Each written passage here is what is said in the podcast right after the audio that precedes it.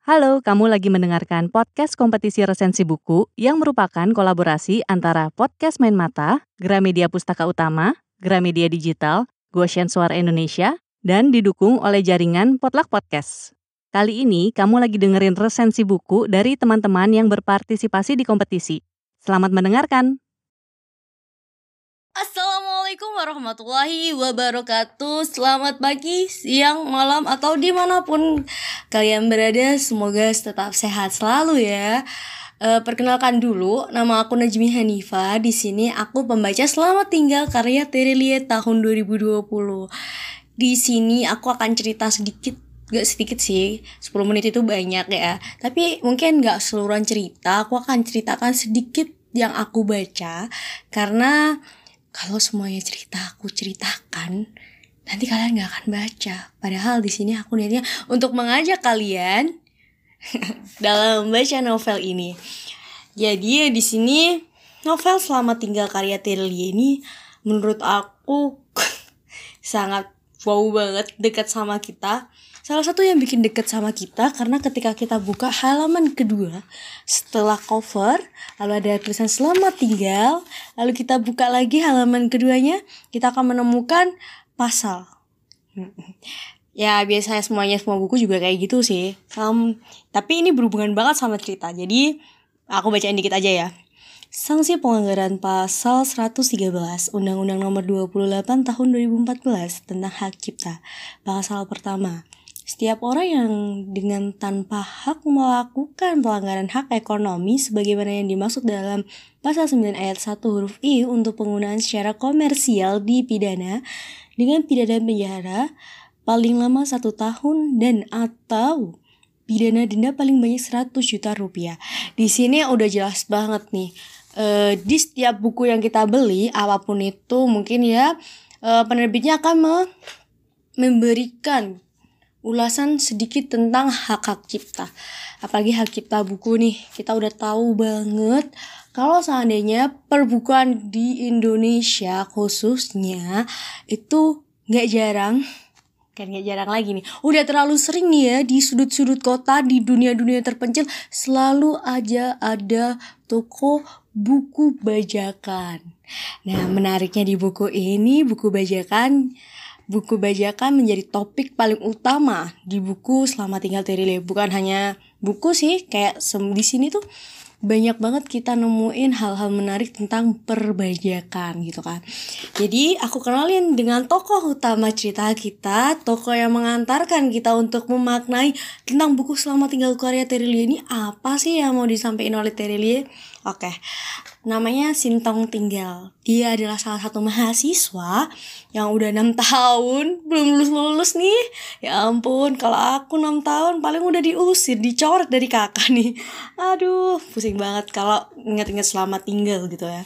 Sintong Tinggal ini, dia penulis, dia sastrawan, dia orang yang energik, tapi dia penjaga toko buku bajakan.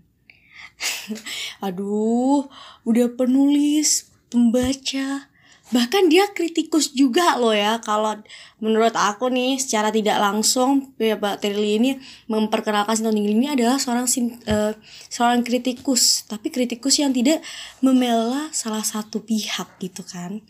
Jadi Sintong Tinggal ini, dia ini agak rancu sih, dia juga di dunia perbukuan, dia juga di dunia perpolitikan, bahkan dia ingin banget gitu loh e, pembacanya atau tulisannya itu bilang ke semua orang bahwasanya gak usah saling membenci.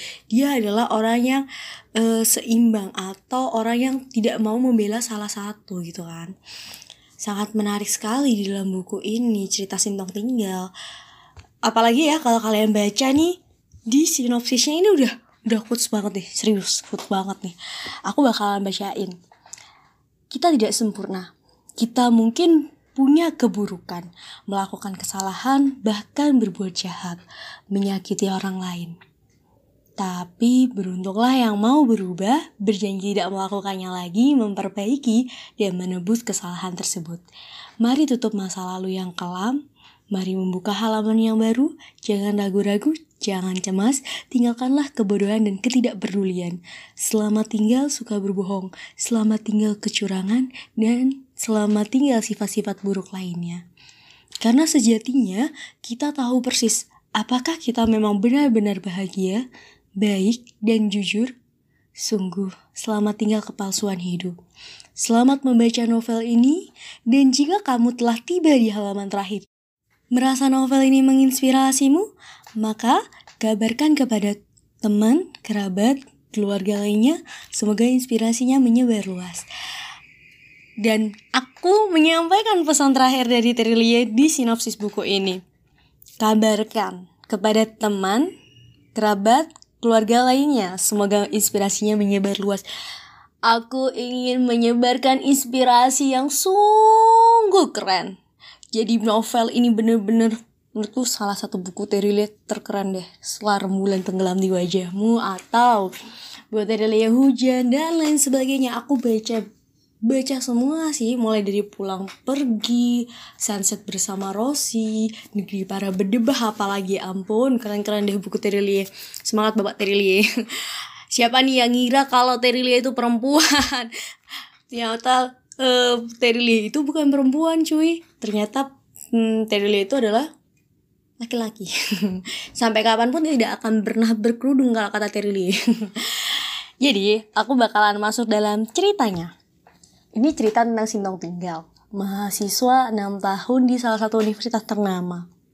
Dia penulis, sastrawan, bahkan pernah menjadi seorang ketua majalah yang luar biasa gitu kan.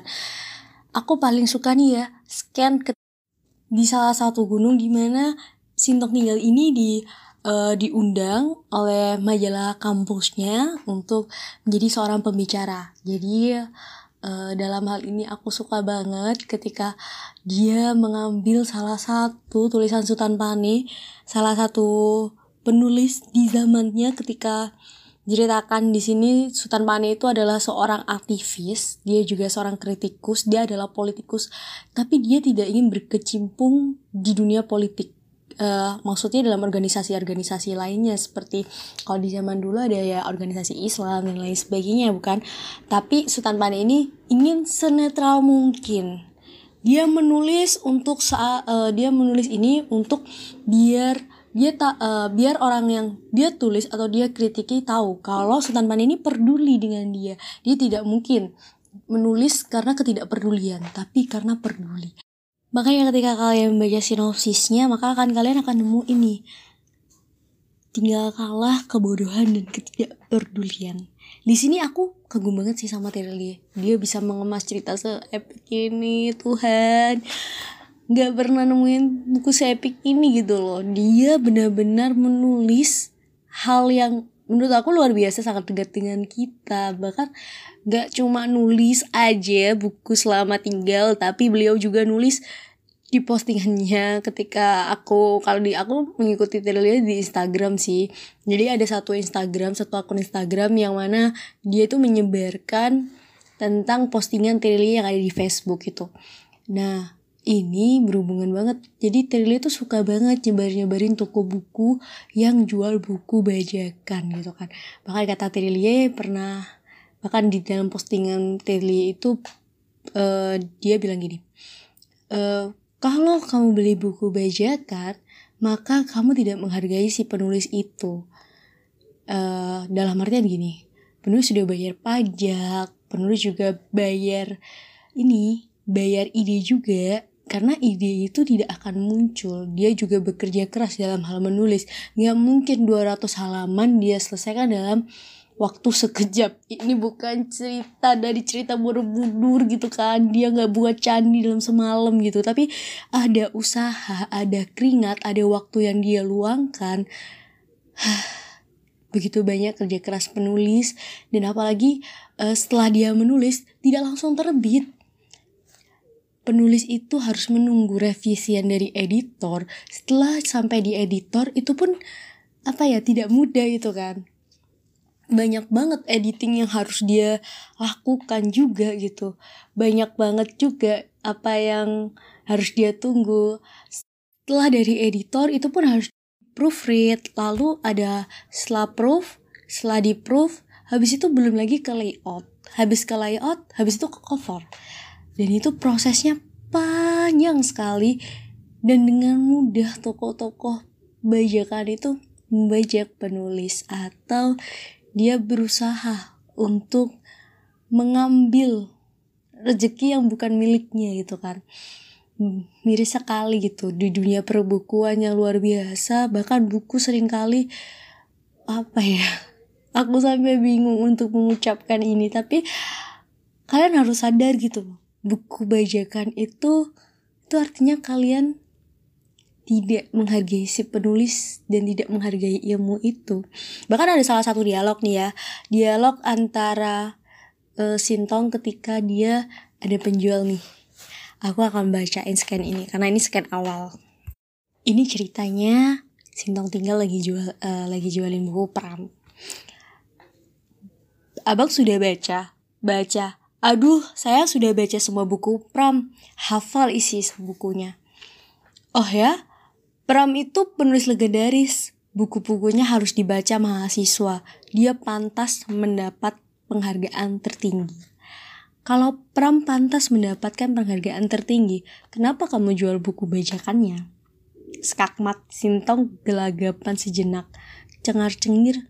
Ya begitulah, Sintong tidak menjawab. Hanya mengangkat bahu di toko yang dia jaga. Ini memang banyak logika yang tidak berlaku. Lihat saja, nama tokonya Berkah. Entah kesambet santan mana dulu pemiliknya punya ide nama nama toko tersebut. Dimana coba berkahnya ilmu yang diperoleh dari buku bajakan.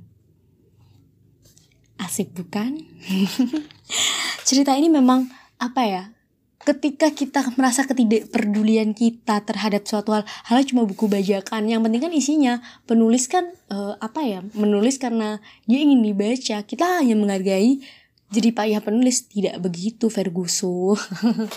Karena penulis itu menulis memang untuk dibaca. Bahkan sudah beredar banyak banget aplikasi seperti Wattpad, Story dot co atau yang lain nih. Jadi kalau dirasa kalian pengen buku gratisan atau pengen cuma baca, silakan baca di iPusnas aja, kan di situ gratis daripada kalian beli buku bajakan.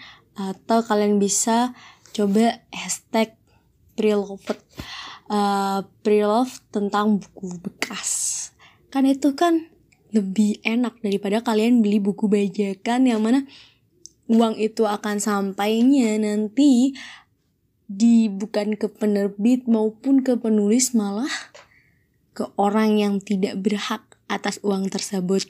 Aku nggak tahu hukum hukum semua agama menghalalkan atau mengharamkan terkait itu. Aku nggak akan bahas halal haram atau yang lain, tapi di sini aku cuma merasa kasihan karena aku juga berkecimpung di dunia penerbitan. Salah satu penerbit ketika aku lagi magang. Dan aku tahu prosesnya tuh panjang sekali. Jadi, aku ingin menyampaikan salah satu scan terbaik kalau menurutku. Karena menurutku kisah ini gak akan lengkap tanpa kata-kata itu. Dan ini akan menjadi penutup dari podcastku. Kita tidak pernah sempurna. Kita mungkin punya keburukan, melakukan kesalahan, bahkan berbuat jahat terhadap orang lain.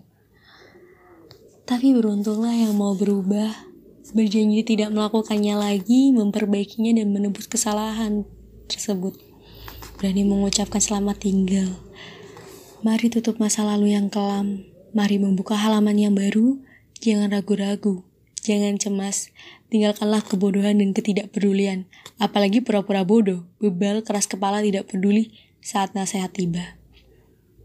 Ucapkanlah selamat tinggal kepada sifat membantah pada kebenaran, selamat tinggal kepada selalu berkata tidak pada kejujuran, serta suka sekali berseru tapi, tapi, dan tapi.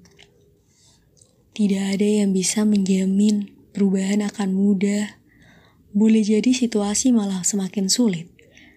Tapi ingatlah nasihat agama, barang siapa yang hendak berubah menjadi lebih baik, maka apapun kemalahan yang menimpa berikutnya, semua adalah kebaikan baginya. Dia senantiasa bersabar dan melihatnya dari sudut pandang yang berbeda. Jadi gimana? Keren bukan? Kisah yang benar-benar menarik, ini baru awal. Baru awal dari yang aku ceritakan. Terima kasih sudah mendengar podcastku tentang Selamat Tinggal karya Tere Liye. Sampai jumpa di podcast-podcastku yang lain. Semoga senang. Selamat pagi, siang, dan malam kapanpun kalian mendengar ini. Bye!